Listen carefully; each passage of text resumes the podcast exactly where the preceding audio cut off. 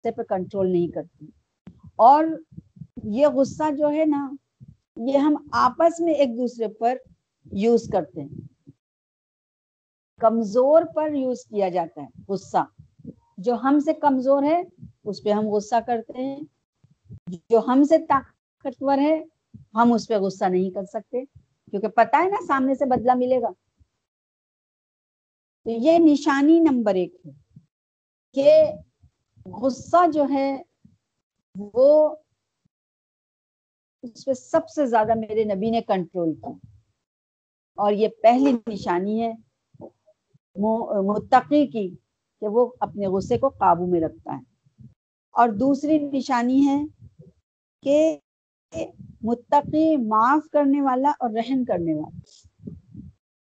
یعنی غصہ آیا، ہمیں کسی نے کچھ کہا تو یہی نہیں کہ ہم اس کو بدلا کر دیں، اسے برا بھلا کہیں اسے معاف بھی کر دیں، اس پہ رحم بھی کریں ہے نا؟ یہ دوسری نشانی اس میں بھی، اس میں بھی جو ہم لوگوں کو بتایا، ہم نے جو سیکھا، اور ہر مسلمان کو جو سیکھنا چاہیے، وہ میرے آقا نے ہی سکھائے آپ نے، آپ ایک ایک کے پاس گئے، نرمی کے ساتھ میں، محبتوں کے ساتھ میں اور حضرت ابو حریرہ سے زیادہ میرے نبی کو نرمی کے معاملے میں کون پہچانے پوری زندگی جب تک میرے آقا تشریف فرما ہوئے، حضرت ابو حریرہ نے اپنا ایک ایک لمحہ آپ کے ساتھ لگا دیا۔ حضرت ابو حریرہ کا یہ کہنا ہے کہ بخدا میں نے نبی پاک سے زیادہ معاف کرنے والا اور رحم کرنے والا کہیں نہیں دیکھا حضرت زید سے ہم پوچھتے ہیں۔ حضرت زید یہ یہ فرماتے ہیں کہ انہوں نے اپنے والدین کے پاس جانے کو منظور نہیں کیا۔ یہ آپ کی شفقت تھی، یہ آپ کی محبت تھی، یہ آپ کی نرمیاں تھیں، یہ آپ کا رحم تھا کہ آپ نے غلامی کو پسند کرا، اپنی آزاد زندگی سے زیادہ۔ تو یہ ہم کو ملتا ہے کہ متقی کی دوسری پہچان، دوسری نشانی جو ہے، وہ معاف کرنے والا اور رحم کرنے والا اور تیسری نشانی جو ہے، وہ صدقہ کرنے والے ہوتے ہیں۔ ہے نا؟ صدقہ کرنا چاہیے جتنا ہو سکے، کیونکہ صدقے سے جتنی تیزی سے صدقہ کرا جاتا ہے، اتنی ہی تیزی سے رزق کو اللہ تعالیٰ بڑھاتا ہے۔ اور بلاؤں کو دور فرماتا ہے۔ بلا، صدقہ جو ہے وہ بلاؤں کو کھا جاتا ہے۔ صدقہ بلاؤں کو کھا جاتا ہے۔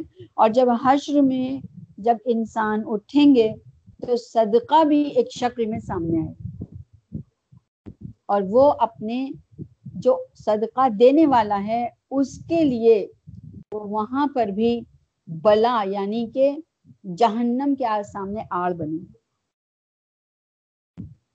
یہ تیسری نشانی ہے، متقی کی۔ اور یہ تین صفات جو ہیں، یہ سورہ آل عمران کے اندر بیان کی گئی۔ چوتھی صفات جو ہے وہ وہی ہے جو میں ابھی پیچھے بیان کرا ہے کہ وہ راتوں کو بستر پر کم سوتے ہیں اور اللہ کے آگے سر سجود رہتے ہیں۔ کبھی کبھی تو وہ سجدے میں سر رکھ کے اللہ کو مناتے ہیں تو کبھی رکو میں مناتے ہیں، تو کبھی دعاؤں کے لیے ہاتھ اٹھا کر مناتے ہیں، تو کبھی آنسو بہا کر اللہ کے غصے کو ٹھنڈا کرتے ہیں، تو کبھی کبھی چہرے کو ایسا بنا لیتے ہیں کہ جیسے کوئی یتیم، مسکین بچہ جس کا کوئی پرسان حال نہیں اور وہ وہ دیکھتا ہے، اس کے پاس کوئی چیز نہیں اور جب وہ مانگتا ہے کسی سے کچھ۔ تو جتنی یتیمی اور جتنی مسکینی اس کے چہرے پہ ہوتی ہے، تو ایک بندے کو جو متقی ہوتا ہے، اگر یہ اپنے چہرے پہ لا کے اپنے رب کے سامنے جب وہاں جھکے، تو اللہ تعالی کو اس پر بے پناہ پیار آتا ہے۔ اور پھر وہ فرشتوں سے کہتا ہے، کیونکہ رات اور دن کا جو معاملہ ہے، وہ دنیا کے اندر ہے۔ اللہ رب العزت کے بارگاہ میں رات اور دن کا جو معاملہ ہے وہ وہی جان سکتا ہے کہ وہاں کے کیا وہاں کے کیا گھنٹے ہیں، وہاں کے کیا منٹ ہیں، وہاں کے کیا رات ہیں، وہاں کے کیا دن ہیں۔ کیونکہ قرآن پاک ہم کو یہ بتاتا ہے کہ میں نے آپ لوگوں کو میں نے اے دنیا کے لوگوں تمہارے لیے رات اور دن بنائے۔ اور ان کو پھر رات کو دن میں اور دن کو رات میں داخل کرتا ہوں اور تم کو یہ آسمان کی اندر جو تارے دکھتے ہیں، یہ میں رات میں داخل کرتا ہوں۔ تو یہ آس، یہ دنیا ہے، آسمان دنیا۔ وہاں پر ستارے جڑے ہوئے ہیں۔ اس کے اوپر کیا ہے؟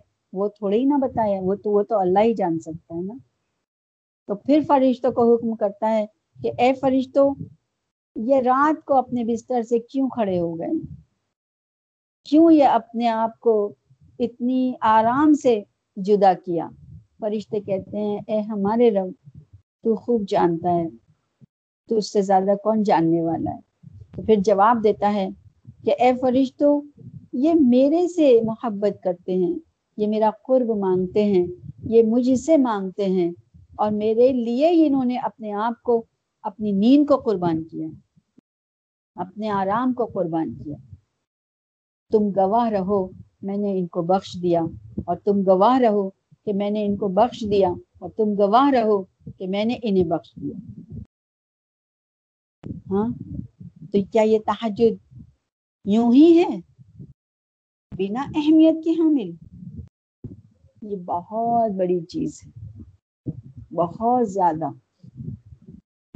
پھر پانچویں نشانی جو متقی کے اندر ہوتی ہے، وہ ہے رات کے آخری حصے میں استغفار کرنا۔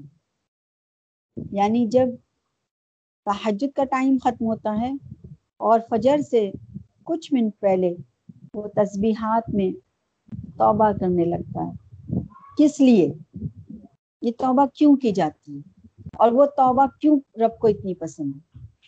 کیونکہ جب وہ رات کو اٹھا اور اس نے اللہ کی بارگاہ میں اپنے آپ کو پیش کیا، پھر وہ توبہ کرتا ہے کہ اے میرے رب، یہ میں نے جو کیا تجھے منانے کے لیے۔